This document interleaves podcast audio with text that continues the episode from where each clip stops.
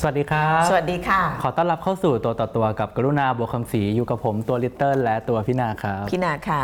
รู้นะว่ามองอะไรอยู่ วันนี้จะบอกดีไหมเนี่ย พี่นาอย่าเพิ่งรีบบอกให้เอาคนดูไม่บอกให้คนดูสังเกตเองโอเคไม่ได้ไปทำมาจมูกของจริง หน้าก็ไม่ได้ยกนะเฮ้ยฮะเดี๋ยวมีคนถามว่าเราอ้วนหน้าขึ้ก็นสองชั้น เดี๋ยวท้ายรายการมาบอกนะคะว่าแบบมีอะไรที่มันผิดปกติบนใบหน้าพี่นาบ้าง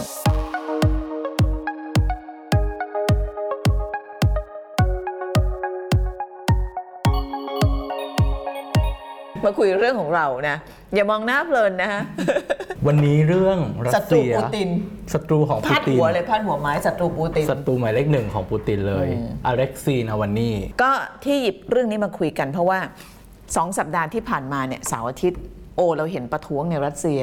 แล้วมันแบบว่าภาพมันดรามาติกมาก คือภาพมันแบบมันมันยิ่งใหญ่มากแล้วมันไม่ใช่อคำว่ายิ่งใหญ่นะมันมันมันแบบว่ามันแบบ โอ้โห อย่างนี้เลยเหรอ คือมันไม่ใช่เรื่องของขนาดหรือจำนวนของคนที่ออกมา แต่ว่าการประท้วงมันแบบมันเกิดขึ้นท่ามกลางอากาศที่มันหนาวเหน็บติดลบนะติดลบ คือตอนนี้เฉพาะในมอสโกเนี่ยก็ก็หนักหนาสาหัส แต่ว่าเมืองอีกมากมายในรัสเซียมันขึ้นไปทางขั้วโลกเหนือ แล้วมันแบบว่าติดลบ 40 50 แล้วคนออกมาประท้วงนี่แบบว่า คือแบบ หายใจออกมาเป็นน้ำแข็งอะ่ะแต่ก็ออกมา แล้วอย่างที่ยาคุดอะคือหิมะมันหนาขนาดว่าเดินยังเดินแทบไม่ได้อะคนก็ออกมากันเออตำรวจก็จับนะ แต่ก็จับแบบทุลักทุเลนะใช่เราก็เลยเอาเรื่องนี้มาคุยกันว่า เอ๊ะทำไมทำไมคนถึงออกมาเยอะขนาดนี้ แล้วก็เป็นการประท้วงที่เกิดขึ้นทั่วประเทศ แต่ว่าเดี๋ยวก่อนที่จะไปถึงตรงนั้นเนี่ยเรามาดูกันก่อนว่าประธานาธิบดีปูตินเนี่ยขึ้นมาสู่อำนาจได้ยังไง ไม่พูดก็ไม่ได้นะคะเพราะว่าคนรู้จักปูตินหมดอะแต่บางทีก็อาจจะลืมไปแล้วว่ามาได้ยังไง เพราะว่ามานานแล้ว ตั้ง 20 ปีพี่นา 20 กว่าปีแล้วอะคือลิตเติ้ลเนี่ยถ้าลิตเติ้ลเป็นคนรัสเซียนเนี่ยนะ เกิดมาก็คือเห็นปูตินแล้วอะใช่อายุเท่าไหร่หนู หนูยี่แปด28แต่ว่าก็คือพอหนูเห็นตั้งแต่เด็กเจ็ดขวบเนี่ยปูตินก็ก็มาแล้ว ปูตินก็จริง ๆ แล้วเนี่ยก็เป็นคนที่แบบ low profile นะก่อนที่จะขึ้นมาเป็นผู้นำอะ พี่อ่านหนังสือเล่มหนึ่งชื่อ Man Without Face เป็นนักข่าวของรัสเซียเนี่ยที่เขียนเรื่องของปูติน การขึ้นมาของปูติน แล้วนางเป็นเพื่อนกับนักข่าวชื่อดังคนหนึ่งก็คือแอนนานามสกุลอะไรไม่รู้ยาวมาก ที่เป็นศัตรูของปูตินเป็นนักข่าวแล้วก็โดนสังหารไป แล้วคนเนี้ยเขียนหนังสือเขาก็เลยเกิดความรู้สึกว่าเออเขาอยากจะลุกขึ้นมาเขียนอะไรบางอย่าง ในหนังสือเล่มนี้ก็อธิบายว่า คือปูตินเนี่ยเป็นคนที่ไม่ค่อยมีใครรู้จักในช่วงที่สหภาพโซเวียต ล่มสลาย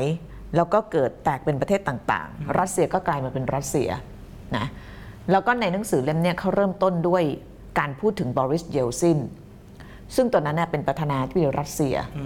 เนาะแล้วก็เยลซินเนี่ยก็ปรากฏว่าก็สุขภาพไม่ค่อยดี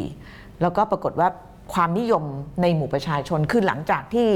ที่กลายมาเป็นโซเวียตแล้วเนี่ยเออขอให้ขออภัยกลายเป็นรัสเซียเนี่ยคนก็มีความหวัง คือคนที่เกิดในช่วงเอ่อภายใต้สหภาพโซเวียตมันก็แบบว่ามืดๆหม่นๆเนาะแล้วแล้วพอพอการเมืองมันเปลี่ยนเนี่ยเหมือนกับว่าเออเราจะเปลี่ยนผ่านจากคอมมิวนิสต์มาสู่ประชาธิปไตยคนก็เริ่มมีความหวังนะคะตอนนั้นเยลซินตอนขึ้นมาแรกๆก็ได้รับความนิยม แต่ไปไปๆมาๆก็ ลุงก็ไม่ไหวอะเพราะว่าปัญหามันเยอะแยะมากนะคะปัญหาภายใต้การเอ่อปกครองของเอ่อระบอบคอมมิวนิสต์ตอนนั้นเนี่ยมันก็สั่งสมไปเยอะ แล้วเยลซินก็สุขภาพไม่ดี ตอนนั้นเนี่ยบรรดาคนรอบตัว ซึ่งก็จะมีพวก oligarch ก็คือพวกที่แบบเป็นมหาเศรษฐีผู้ทรงอิทธิพลเครือข่ายที่ร่ำรวยมาได้เนื่องจากมี connection ทางการเมืองอะ่ะเขาก็แล้วก็ครอบครัวของเยลซินด้วย ก็พยายามแนะนำบอกว่าเออถ้าเราต้องหาตัวตายตัวแทนขึ้นมาแท นเยลซินโดยที่พวกเราไม่ถูกตามล้างตามเช็ดเนี่ยเราจะหาใครดีเอ่ย ก็คือต้องหาทายาททางการเมืองทายาททางการเมือง แล้วก็มีคนหนึ่งพูดถึง พี่จำชื่อของนักธุรกิจคนนี้ไม่ได้ แต่ก็มีบทบาททางการเมืองในรัสเซียก็บอกว่า คนนี้แหละ ชื่อปูตินเขาเป็นเหมือนกับข้าราชการที่แบบน่ามีมีประวัติน่าสนใจคือค่อนข้างลึกลับ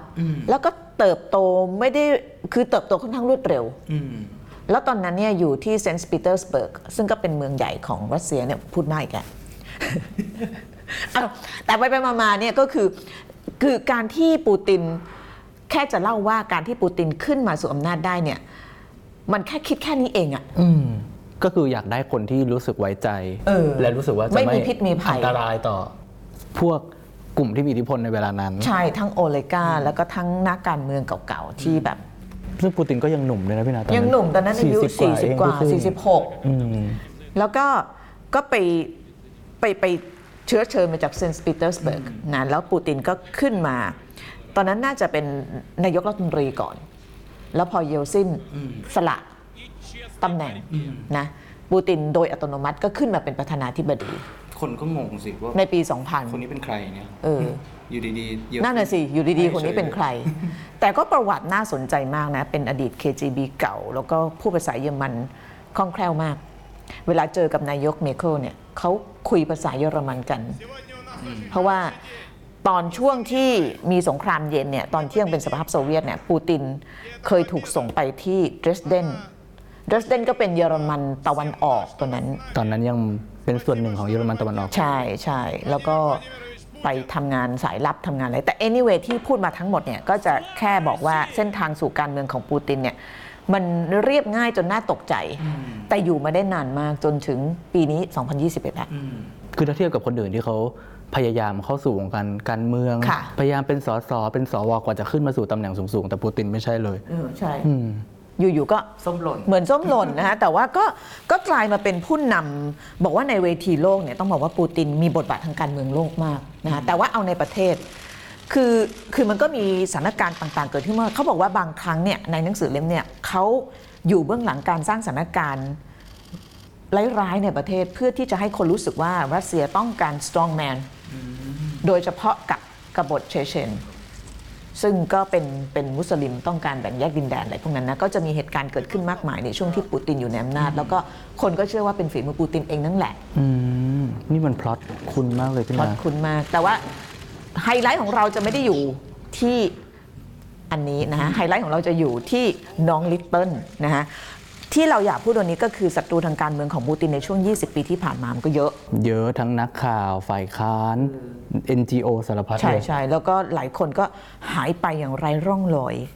นะอย่างเช่นยกตัวอย่างเออยกตัวอย่างนิดหนึ่งก่อนจะมาถึงนาวานีเนี่ยนะคนที่พี่เล่าให้ฟังว่าเป็นเพื่อนจริงๆไม่เป็นเพื่อนหรอกเป็นเหมือนคนที่เคารพรักของ คนที่เขียนหนังสือเล่มไอ้ The Man Without Face เนี่ยก็คือแอนนาโปลิตคอฟสกายานะครับเป็นนักข่าวดังมาก แล้วก็เขียนขุดความเรียกว่าไม่ดีไม่ชอบของปูตินมาตลอด แล้วนางก็ถูกสังหารแบบลึกลับมากนะคะแล้วก็มีอีกหลายคนนะคะอย่างเช่นอเล็กซานเดอร์ลิตวิเนนลิทวินเนนโค ชื่ออ่านชื่อยากมากนะคะอันนี้ก็เป็นอดีตสายลับแล้วก็เป็นนักวิจารณ์ปูติน ก็ถูกวางยา สังเกตว่าวิธีการทำให้หายไปเนี่ยใช้วิธีการวางยาเยอะนะอืมหรือไม่ก็รอบฆ่าแบบสายลับเลยอะใช่ใช่เป็นวิธีการฆ่าแบบสายลับ ทีนี้นับไม่ถ้วนหรอกนะสำหรับคนที่ที่ต้องหายไปหรือว่าเสียชีวิต เนื่องจากออกมาต่อต้านปูติน ถึงแม้จะไม่มีหลักฐานว่า ท่านผู้นำเป็นคนสั่งทำแต่ว่าคนก็พุ่งเป้าไปที่นั่นแหละเพราะว่าส่วนใหญ่คนที่หายไปตายไปเนี่ยเป็นคนที่ชอบวิจารณ์ปูติน ทีนี้ก็มาถึงนาวานีมากรณีล่าสุดเนี่ยนางดัเป็นใครเนี่ยต้องบอกว่าล่าสุดเนี่ยที่เกิดประท้วงขึ้นมาเนี่ยเพราะว่านาวานีดันไม่ตายนางถูกวางยา ถูกวางยา คล้ายๆ กับด้วยเคสแบบนี้เลยพี่นานางถูกวางยาด้วยนาวิช็อก นาวิช็อกนี่เป็นสารแบบ เป็นสารพิษที่หายากมาก แล้วก็ คนที่จะครอบครองได้เนี่ยจะต้องเป็นเป็นแบบรัฐบาลหรือเป็นอะไรที่แบบเป็นองค์กรที่ทำไงานกับอาวุธเคมีอะไรแบบนั้นอะคือเป็นสารที่เขาคิดค้นในสมัยของสหภาพโซเวียต แล้วก็เอามาใช้ทำอาวุธเคมี ตอนที่นาวานีถูกวางยาเนี่ยปรากฏว่าสหภาพยุโรปโมโหมาก คือเอาเข้าจริงมันไม่ใช่เรื่องในประเทศรัสเซียมันเป็นเรื่องระหว่างประเทศ เพราะว่ามันอาจจะไปละเมิดสนธิสัญญาไอ้เรื่องของการใช้อาวุธ เคมี เพราะมันถูกห้ามเออมัน ห้ามใช้ ใช่ อยู่บนเครื่องบินเนาะโดยสารเครื่องสิบิงน หาคมปีที่แล้ว ใช่เดินทางจากไซบีเรียจะมามอสโก ใช่ เครื่องบินต้องแลนดิ้งหาที่จอดสนามบินที่ใกล้ที่สุด เอาตัวเขาส่งโรงพยาบาล ตอนแรกหมอก็ยังไม่รู้หรอกว่าเป็นอะไร ตอนแรกก็ไม่คิดว่าเป็นยาพิษด้วยซ้ำเพิ่งมารู้ว่าเป็นยาพิษตอนที่ส่งไปรักษาตัวที่เยอรมนีแล้ว คืออันนี้ต้องให้เครดิต ภรรยาของนาวนียูเลียนาวนีเนี่ยเธอเป็นคนที่แบบเป็นผู้หญิงแบบแข็งแกร่งมากนะก็พยายามพยายามต่อสู้เพื่อที่จะรักษาชีวิตสามี ก็ไปบอกปูตินบอกว่า ฉันอยากให้สามีของฉันเนี่ยได้รับการรักษาที่ประเทศเยอรมนีเพราะว่าฉันไม่มั่นใจว่าที่เนี่ยจะดูแลสามีฉันได้ แล้วตอนนั้นก็น่าแปลกใจที่ปูตินยอม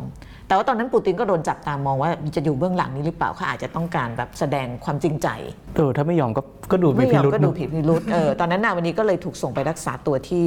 ที่เยอรมนีแล้วหมอที่นั่นเนี่ยถึงบอกว่าโดนนาวิช็อก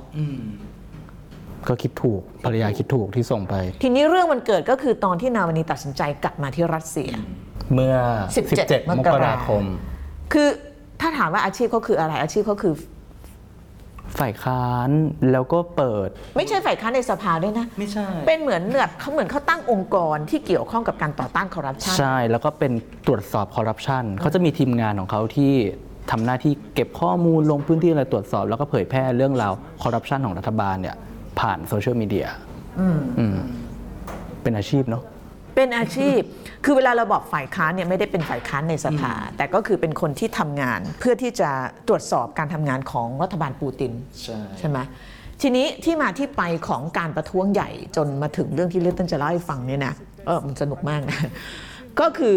พอนาวนีถูกจับที่สนามบิน 17 มกราคมเนี่ยคนก็เริ่มไม่พอใจว่า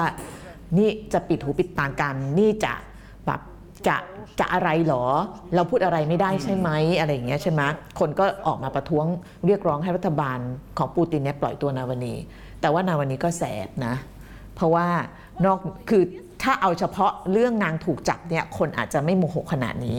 ที่โมโหขนาดนี้เพราะว่ามีอันนี้ออกมา เพราะว่าหลังจากถูกจับแค่ไม่กี่วันเนี่ยปรากฏว่ามีวิดีโอปล่อยออกมา เป็นวิดีโอยาวมากพี่นะหนึ่งชั่วโมง 50นาที เมื่อวานลิตเติ้ลดูอย่างละเอียดเพื่อสนุกจะมาเล่าให้ สนุกเหมือนหนังเหมือนเลยหปะนังเลย กี่ชั่วโมงนะหนึ่งชั่วโมง 50 นาทีนี่มันยิ่งกว่าหนังฮอลลีวูดอีกนะ ใช่ แล้วมันแน่นไปด้วยอ่าคือเนื้อหาวิดีโอหลัก ๆ เลยนะ คือแชร์คือนางทำแบบว่านางทำวิดีโอมาโดยเฉพาะเพื่อที่จะปล่อยให้คนดู แล้วก็เลยไปกระแทกใจคนมากแบบคนวิดีโอเสร็จแล้วบอกว่าเออฉันไม่ประท้วงก็ต้องออกมาประท้วงแล้ว เพราะว่ามันเผยข้อมูลบางอย่างที่คนรัสเซียก็ไม่เคยรู้มาก่อน หรือบางทีก็รู้อยู่แล้วแต่ไม่รู้ละเอียดขนาดนี้ ต้องบอกว่าวิดีโอเนี่ยทีมนาวาลนีเขาตั้งใจทำมาก เพราะว่า production ดีกราฟิกดีทุกอย่าง คิดว่าน่าจะทำกันเป็นปีเลยพี่นาอ๋อคือต้องเล่าว่าวิดีโออะเขาแบ่งเป็นเป็นหมวดหมวดๆเป็นก้อนๆเขาจะเปิดเรื่องที่เดรสเดนเดรสเดนก็คือตอนนี้ก็คืออยู่ในประเทศเยอรมันใช่ มันจะกึ่งกึ่งๆเหมือนเราดูประวัติ ปูตินไปด้วยในตัว คือเขาจะเปิดตั้งแต่สมัยที่ปูปูตินเนี่ยยังทำงานเป็น KGB KGB ที่เยอรมันตะวันออก แต่ว่าสาเหตุที่เขาเปิดเรื่องที่เดรสเดนเนี่ยก็คือว่าเขาเนี่ยต้องการไปรวบรวมหลักฐาน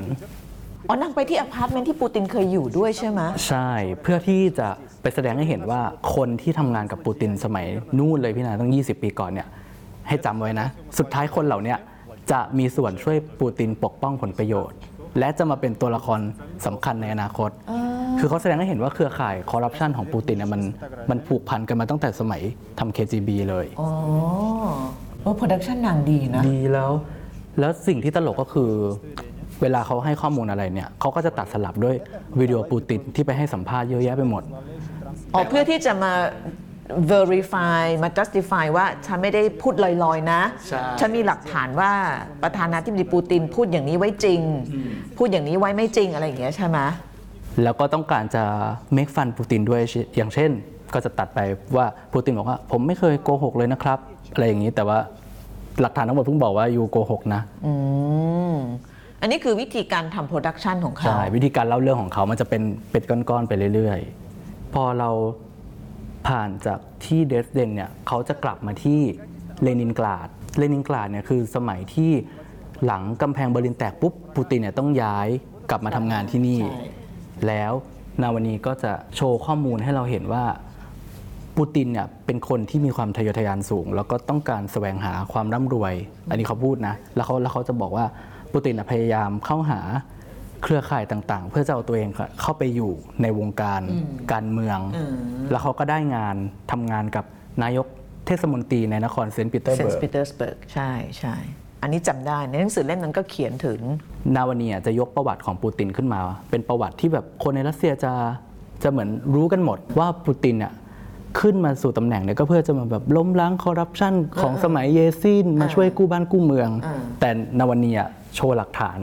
เป็นพวกเอกสารต่างๆ บอกแล้วว่าไม่ใช่ จริง ๆ แล้วเนี่ยกระบวนการคอร์รัปชันของปูตินเนี่ยมันเริ่มตั้งแต่ตอนที่เขาทำงานเป็นข้าราชการในเซนต์ปีเตอร์สเบิร์กด้วยซ้ำก็คือมองอนาคตตัวเองไว้แล้วแหละ คือมีความทะเยอทะยานทางการเมือง ใช่ ถึงแม้คนตอนนั้นจะไม่รู้สึกว่าเขาเป็นแบบนั้น เพราะว่าก็เป็นข้าราชการคนหนึ่งที่ มีความเจริญก้าวหน้าในด้านที่การงานแบบรวดเร็ว แล้วก็เป็นคนเก่งต้องบอกว่าปูตินเป็นคนเก่งมาก ทีนี้ถ้าสงสัยว่าเขาทำยังไงนาวานีบอกว่าเส้นทางการคอร์รัปชันของปูตินเนี่ยก็คือตอนนั้นเนี่ยมันจะมีเอกสารพินาเอกสาร การนำเข้าพลังงาน การนำเข้าถ่านหินอะไรอย่างนี้ แล้วก็จะมีเอกสารดูแลท่าเรือ ก็คือปูตินอาจจะเป็นคนจัดการพวกนี้ ดูเขาเป็นเจ้าหน้าที่นะ ใช่ช่วยให้เหมือนแบบนักการเมืองเนี่ยได้ผลประโยชน์อย่างนู้นอย่างนี้ จริงๆทักษะอันหนึ่งที่คนบอกว่าปูตินสามารถทำได้แบบนั้นเนี่ยก็คือทักษะการเป็นสายลับมาก่อน คือเป็นทักษะที่ ไม่ได้มีกันง่ายๆนะก็คือจะแบบมี connection มีสามารถเก็บรายละเอียด แล้วก็รู้อะไรที่คนธรรมดาไม่รู้ เพราะฉะนั้นไอ้ประสบการณ์ของปูตินที่สะสมไว้ในช่วงของการเป็น KGB เนี่ยมันทำให้เขาสามารถที่จะสร้าง connection แล้วก็ช่วยเหลือพวกบรรดาคนที่จะมาตอบแทนทางการเมืองในอนาคตได้ จุดเนี่ยนาวาลนีบอกว่าสิ่งที่ปูตินทำได้ดีอีกอย่างหนึ่งเลยคือการโกหก การพูดอย่างทับอย่าง แล้วก็มีตัวอย่างเยอะมากที่เขายกตัวอย่างมาว่าปูตินพูดอย่างหนึ่งแต่ไปทำอีกอย่างหนึ่งซึ่งก็เออก็เข้าใจได้นะว่าเป็นสายลับมันต้องมีการโกหกหน้าตายอะเนาะคือถ้าไม่ใช้คำว่าโกหกอาจจะเป็นว่าการแบบการพรางตัวนะหรือการเก็บซ่อน การเก็บซ่อนคือคือสังเกตว่าอย่างโดยเฉพาะประธานาธิบดีเราจะไม่ค่อยเห็นความรู้สึกของท่านเท่าไหร่เนาะใช่จะเป็นคนที่ค่อนข้างจะลึกลับ ไม่ค่อยมีใครรู้จักเท่าไหร่ว่า เขาถึงได้ฉายาว่าบุรุษไร้หน้า เออ ใช่ man without face ก็คือช่วงแรกเนี่ยนาวันนีจะพยายามปูให้เราเห็นว่าคนธรรมดาคนหนึ่งเนี่ยเส้นทางเขาเนี่ยกลายมาเป็นคนที่รวยที่สุดในรัสเซียได้ยังไงเออแล้วมีอำนาจมากที่สุดในรัสเซียได้ยังไง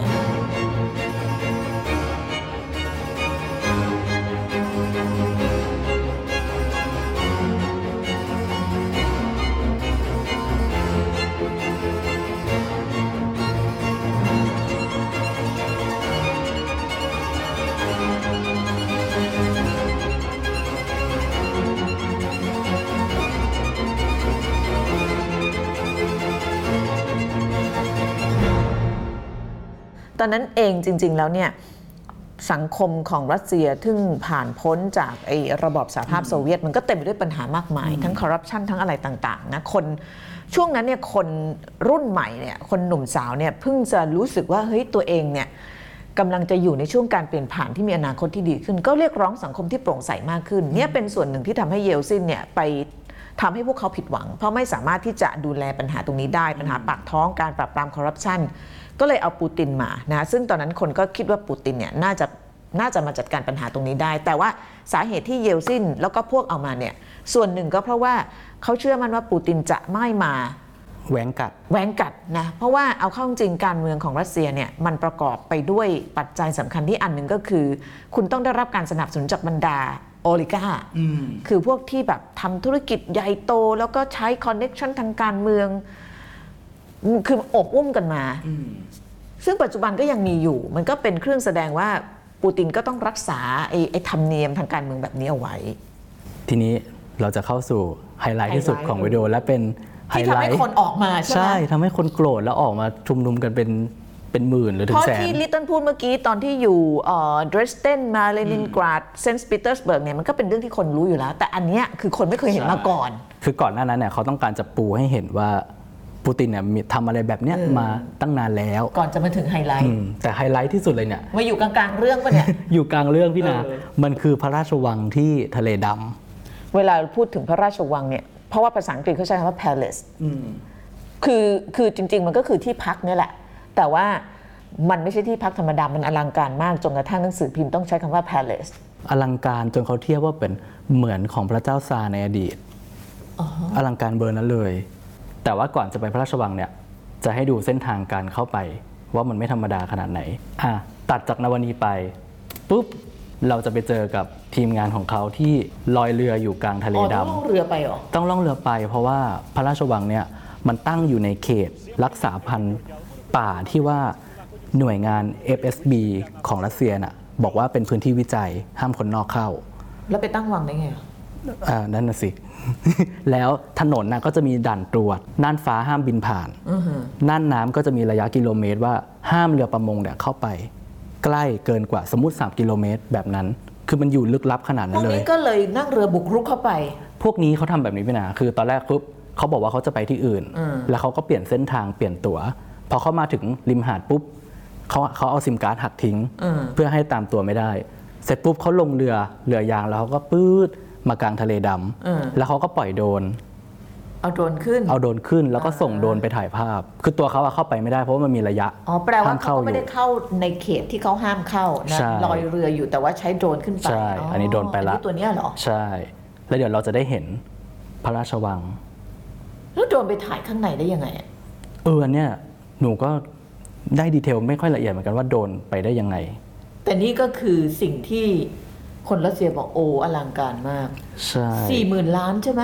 สี่หมื่นล้านบาท แล้วคือมันไม่ใช่มีแค่พระราชวังนะ สมมุติตรงนี้มันเป็นวัง แต่คือถัดจากไปน่ะ มันมีไร่องุ่นมันมีโรงแปรรูปขยะ มันมีสนามฮอกกี้ มีอุโมงค์มีบ้านของพ่อครัวแม่ครัวบ้านคนใช้ คือเรียกได้ว่าเป็นอาณาจักร มันมีทุกอย่างในนั้น อันนี้จะให้ดูว่าเขามีกระทั่งเสาโทรคมนาคม รอบๆวังอะพี่นามันจะมีบ้านหลายหลัง มันจะมีบ้านบ้านคนงานบ้างล่ะคือมันเป็นคอมเพลมันเป็นเป็นอาณาจักรของ compound ตัวเองใช่ไหมบ้านจิบน้ำชาก็มีนะอือฮึแต่ที่ทำให้คนโมโหเนี่ยอาจจะเป็นเรื่องของความหรูหราของข้างในที่เห็นบอกว่าห้องน้ำเหรอทำด้วยทองคำเหรอ แปลงแปลงแปรงขัดขัดส้วมเนี่ยนะแปลงขัดส้วมมาจากอิตาลี แล้วก็ราคา 20,000 กว่าบาทก็ธรรมดาสองหมื่นกว่าบาทใช่ไหม20,000กว่าบาทเนี่ยปูตินไม่สะเทือนไง อืมอ่าแล้วทีนี้เขาก็จะพยายามอธิบายให้เราเข้าใจว่าคอมเพลที่เราเห็นทั้งหมดอะถ้าไปดูเอกสารอะมันจะมีเจ้าของเต็มไปหมดเลยของบริษัทนู้นบ้าง เป็นของบริษัทนี้บ้าง แต่ว่าถ้าสืบไปสืบมาเนี่ยบริษัทต่างๆเนี่ยก็จะเป็นส่วนหนึ่งของตัวละครที่เราเห็นในช่วงแรก ก็คือเป็นเครือข่ายของปูตินอ๋อเป็นเพื่อนสมัยเรียนบ้างละเป็นคนที่เคยอยู่ KGB ด้วยกันบ้างละ มันก็เลยแสดงให้เห็นว่าวิธีว่าปูตินเนี่ยซ่อนพระราชวังนี้ได้ยังไง ก็คือถึงแม้ว่าท่านจะออกมาปฏิเสธว่าไม่ใช่พระราชวังของท่าน แต่ว่าในทางพฤตินัยเนี่ยมันก็น่าสงสัยว่าท่านจะมีส่วนเกี่ยวข้อง เพราะว่าคนที่เป็นเจ้าของคนที่ปรากฏชื่อเนี่ยมันเชื่อมโยงกับเชื่อมโยงกันปูตินหหมมดดนี่มันเป็น investigative report นี่หว่า สุดยอดมากพี่นาคือหลักฐานเขาแน่นมาก แม้กระทั่งว่าบ้านที่อยู่รอบๆพระราชวังอะไกลออกไปหลาย ๆ กิโลเมตรมันจะมีหมู่บ้านอยู่ หมู่บ้านตรงนั้นอะก็ถูกกว้านซื้อแล้วให้นักการเมืองที่อยู่พักเดียวกับปูตินอะไปอยู่ ไม่เชิงไปอยู่หรอกซื้อเป็นเจ้าของ แล้วก็ปล่อยล้างไว้ ขนาดนั้นเลยคือมันเป็นวิธีเพื่เพื่ออกักันนไม่ให้ให้คนไม่ให้เข้าคนมาเจอวังอันเนี้ย เสร็จปุ๊บเราจะไปดูข้างใน แต่ว่าด้วยความที่มันเข้าไปข้างในไม่ได้ รู้ไหมเขาทำยังไงพี่นาก็เอาแพลนใช่ไหมใช่คือในวันนี้อะเขามีสายเป็น คนที่ทำก่อสร้างข้างใน แอบส่งแปลนพระราชวังออกมา พอส่งแปลนออกมาปุ๊บเขาก็เอาแปลนเนี่ยเป็นไบเบิลแล้วเขาก็ไปเอาข้อมูล ข้อมูลเฟอร์นิเจอร์ ข้อมูลการตกแต่งจากบริษัทที่รับทำเนี่ย เพื่อเปรียบเทียบว่าห้องแล้วพห้วองนั้นเนี่ยยังอยู่ดีปะเนี่ยเขาจะไม่บอกว่ามันเป็นอะไรอย่างเช่น สมมุติมันเป็นบริษัทเฟอร์นิเจอร์เขาก็จะมีโฆษณาว่าแบบเออนี่ห้องนี้รูปสวยจังอะไรกันแต่เขาจะไม่บอกว่ามาจากวังนี้ นางจะเทียบหมดเลยว่าแบบเฟอร์นิเจอร์นี้อยู่ในห้องนี้แปลนนี้ถูกติ๊กเฟอร์นิเจอร์นี้นี้แปลนนี้ถูก แล้วนางเอาข้อมูลทั้งหมดเนี่ยแปลนที่เราเห็นอะมาสร้างเป็น 3D อ่าฮะมาผ่านโปรแกรมสามมิติเป็นสามมิติให้เราเห็นข้างในพระราชวังโอ้เดี๋ยวจะพาไปดูข้างในมิน่านางถูกจำคุกสองปีอือืมคือแบบ คิดว่าเขาทำกันเป็นปีอะกว่าจะได้วิดีโอนี้ออกมานะ и ведет себя соответствующе. Итальянский архитектор построил ему дворец в итальянском стиле. Классическая палаца. Внутренний двор с фонтаном в центре окружен галереями, как будто мы не под Геленджиком, а в Болонье или Флоренции. Из двора идем в читальню, так называется эта комната. Здесь мы убедимся, насколько наша реконструкция похожа на оригинал. Фотографии этой комнаты доступны в интернете, и мы сверяем. Вот смотрите, колонны, лепнина, люстры, фрески полностью на 100% совпадают. А вот золотые орлы. Их не может быть слишком много. Владимир Путин, читающий в этой комнате «Комсомольскую правду», должен помнить, он хозяин России. А вот здесь была сделана одна из самых известных фотографий внутри дворца. Беззаботный рабочий прилег на диванчик, на котором позже будет возлежать августейшее тело. Ему стоит быть поосторожней. Диванчик этот стоит дороже, чем его квартира. И императорскими ложами. Я не шучу. Внутри дворца Путина полноценный театр. Зрительный зал двухэтажный. Три зрительские ложи внизу закрываются бархатными портьерами, если владельцу нужна более интимная обстановка. На втором этаже балконы с диванами. Здесь проявляется верность Владимира Путина традициям. Помните, в царской России помещики строили себе крепостные театры. Так вот и у нашего มี президента กระทั่งตู้เกม чуждо простых развлечений. Он любит อ๋อมีติดราคาด้วยนะ อืมก็ก็ก็ทุกอย่างก็หรูหราแพงหมด Остальная часть ห้องเกมเต้นก็มีนะพี่นะ наполнена игровыми автоматами. Для настоящего патриота свой собственный อันนี้คือข้างในที่นาวานี่และทีมเนี่ยสร้างแบบจำลองขึ้นมา อันนี้เป็นห้องอันนี้ตลกมาก เป็นห้องที่รวมรถ รถโมเดลรถ เขาบอกว่าปูตินชอบ นี่คือจัตุรัสแดงนะ เขาบอกเป็นห้องห้องพิเศษ Главный геополитический стратег современности совершает удивительные трюки, обгоняет соперников на повороте и неизменно становится победителем большой гонки. แล้วมันก็จะมีห้องแปลกๆอีกอย่างเช่น ห้องที่มีบาร์สำหรับนักเต้นรูดเสา ห้องที่มีเกม เกมไว้สำหรับเต้น อะไรอย่างเงี้ย หรือว่ามีคาสิโนข้างใน Два карточных ทั้งหมดทั้งมวลเนี่ยมันก็เลยทำให้คนรัสเซียไม่พอใจ ภาพของความหรูหราที่อธิบายที่มาไม่ได้ว่าเงินเนี้ยมาจากไหน ใช่ เพราะว่าเอาเข้าจริงๆเนี่ย ท่านประธานาธิบดีปูตินเนี่ย ก็เกิดมาในครอบครัวที่ต้องเรียกว่า modest ก็คือไม่ได้มีฐานะร่ำรวยอะไรนะคะ คนใหญ่คนโต ใช่ ก็พ่อเนี่ยเป็นพนักงานโรงงาน ในเลนินกราดในช่วงนั้นก็คือปัจจุบันก็คือเซนต์ปีเตอร์สเบิร์กนะคะแล้วก็ก็ทำราชการมาตลอดเนาะเป็น KGB แล้วก็มาเป็นข้าราชการที่เลนเอ่อที่เลนินกราดหรือว่าเซนต์ปีเตอร์สเบิร์กคนก็เลยสงสัยว่าเออแล้วถ้าเป็นเช่นนั้นจริงเนี่ยเงินทั้งหมดมาจากไหน part สุดท้ายลืมเล่าสนุกมากนาวันนี้พาไปดูเมียน้อยปูติน โชว์ให้เราเห็นว่า นอกจากปูตินเนี่ยจะได้รับความร่ำรวยแล้วเนี่ยคนรอบตัวก็ยังได้อ่ากลายเป็นว่าเมียน้อยก็มีอพาร์ตเมนต์ครอบครัวของเมียน้อยก็มีบ้านมีรถ คือเขาพยายามแสดงให้เราเห็นว่า ความโลภของ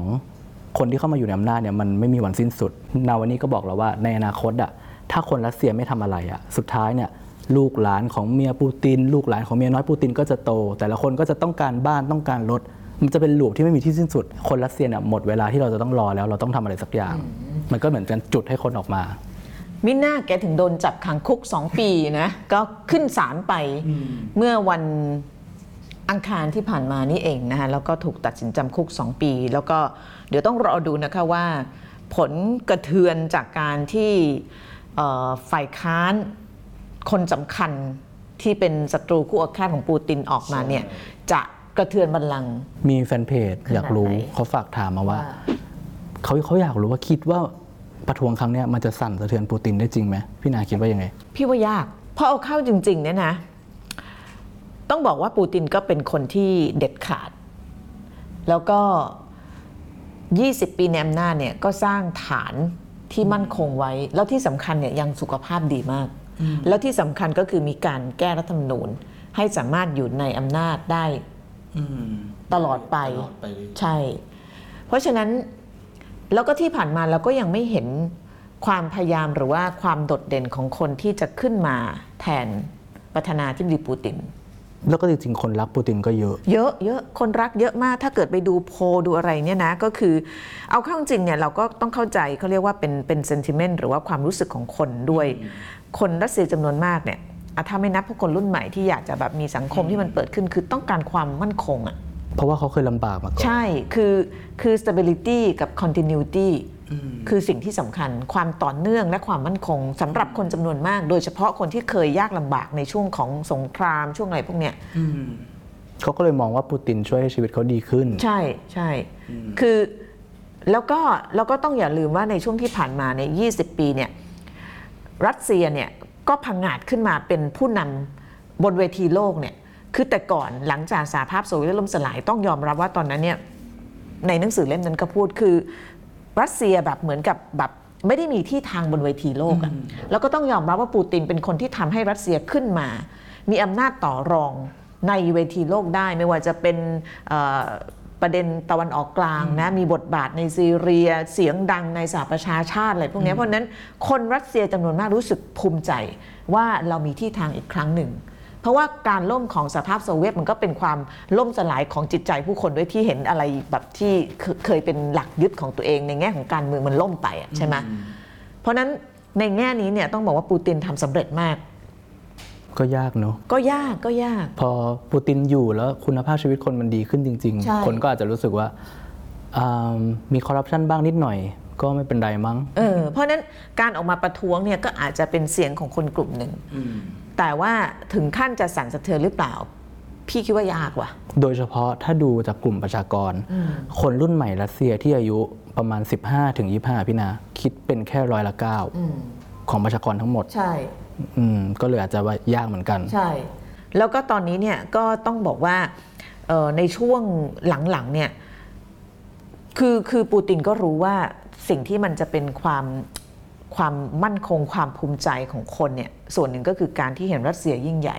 อย่างเช่นการเข้าไปในไครเมียอะไรเงี้ยคนรัสเซียจำนวนมากก็ก็เห็นด้วยสนับสนุนว่าเออแบบมันต้องทำอะไรเงี้ยใช่ไหมคืออันนี้ก็ต้องยอมรับว่าแบบ ในแง่นี้เนี่ยปูตินก็ก็ทำสำเร็จ อืมแต่ในอีกมุมหนึ่งเนี่ยทั้งหมดทั้งมวลความสำเร็จมันก็มาพร้อมกับการจัดการฝ่ายตรงข้าม การกระชับอำนาจบลาบลาบลาเหมือนกัน ก็เป็นทุกประเทศไปดีกว่า ตกลงตกลงมีใครรู้แบบว่าวันนี้หน้าพี่นาแปลกยังไง วันนี้ไม่ได้แต่งหน้าค่ะ แต่ว่าถ้ามองไม่ออกว่าไม่แต่งหน้ากับแต่งหน้าเนี่ยต่างกันยังไง พี่ก็ภูมิใจมาก หน้าไม่ต้องแต่งหน้าไม่ต้องแต่งไปแล้วค่ะสวัสดีค่ะ